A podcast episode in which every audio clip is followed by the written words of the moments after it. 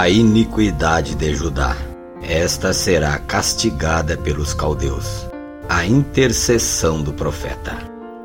O peso que viu o profeta Abacuque. Até quando, Senhor, clamarei eu? E tu não me escutarás? Gritarei violência, e não me salvarás?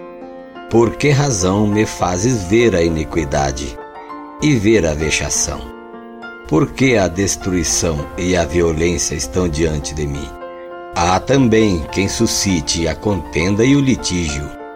Por esta causa a lei se afrouxa e a sentença nunca sai, porque o ímpio cerca o justo e sai o juízo pervertido. Vede entre as nações e olhai, e maravilhai-vos, e admirai-vos, porque realizo em vossos dias uma obra que vós não crereis, quando vos for contada.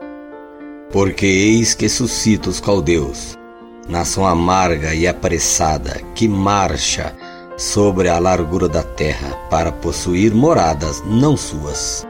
Horrível e terrível é, dela mesma sairá o seu juízo e a sua grandeza.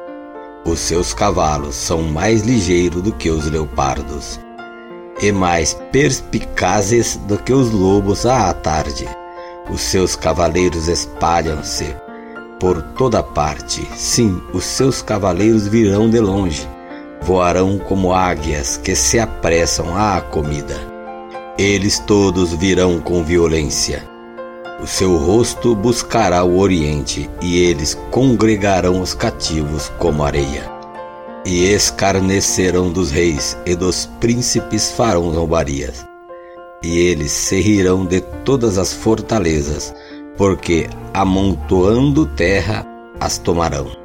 Então passarão como um vento, e pisarão, e se farão culpados, atribuindo este poder ao seu Deus. Não és tu de sempre, ó Senhor meu Deus, meu Santo. Nós não morreremos.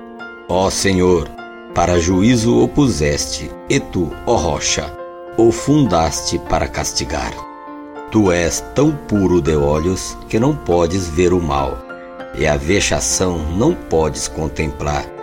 Porque, pois, olhas para os que procedem aleivosamente, e te calas quando o ímpio devora aquele que é mais justo do que ele. Faria os homens como os peixes do mar, como os répteis que não tem quem os governe? Ele a todos levanta com o anzol, e apanha-os com a sua rede, e os ajunta na sua rede varredoura. Por isso ele se alegra e se regozija.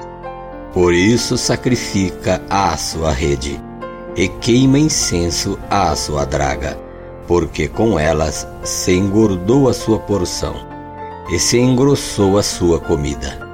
Porventura, por isso se esvaziará sua rede e não deixaria de matar os povos continuamente?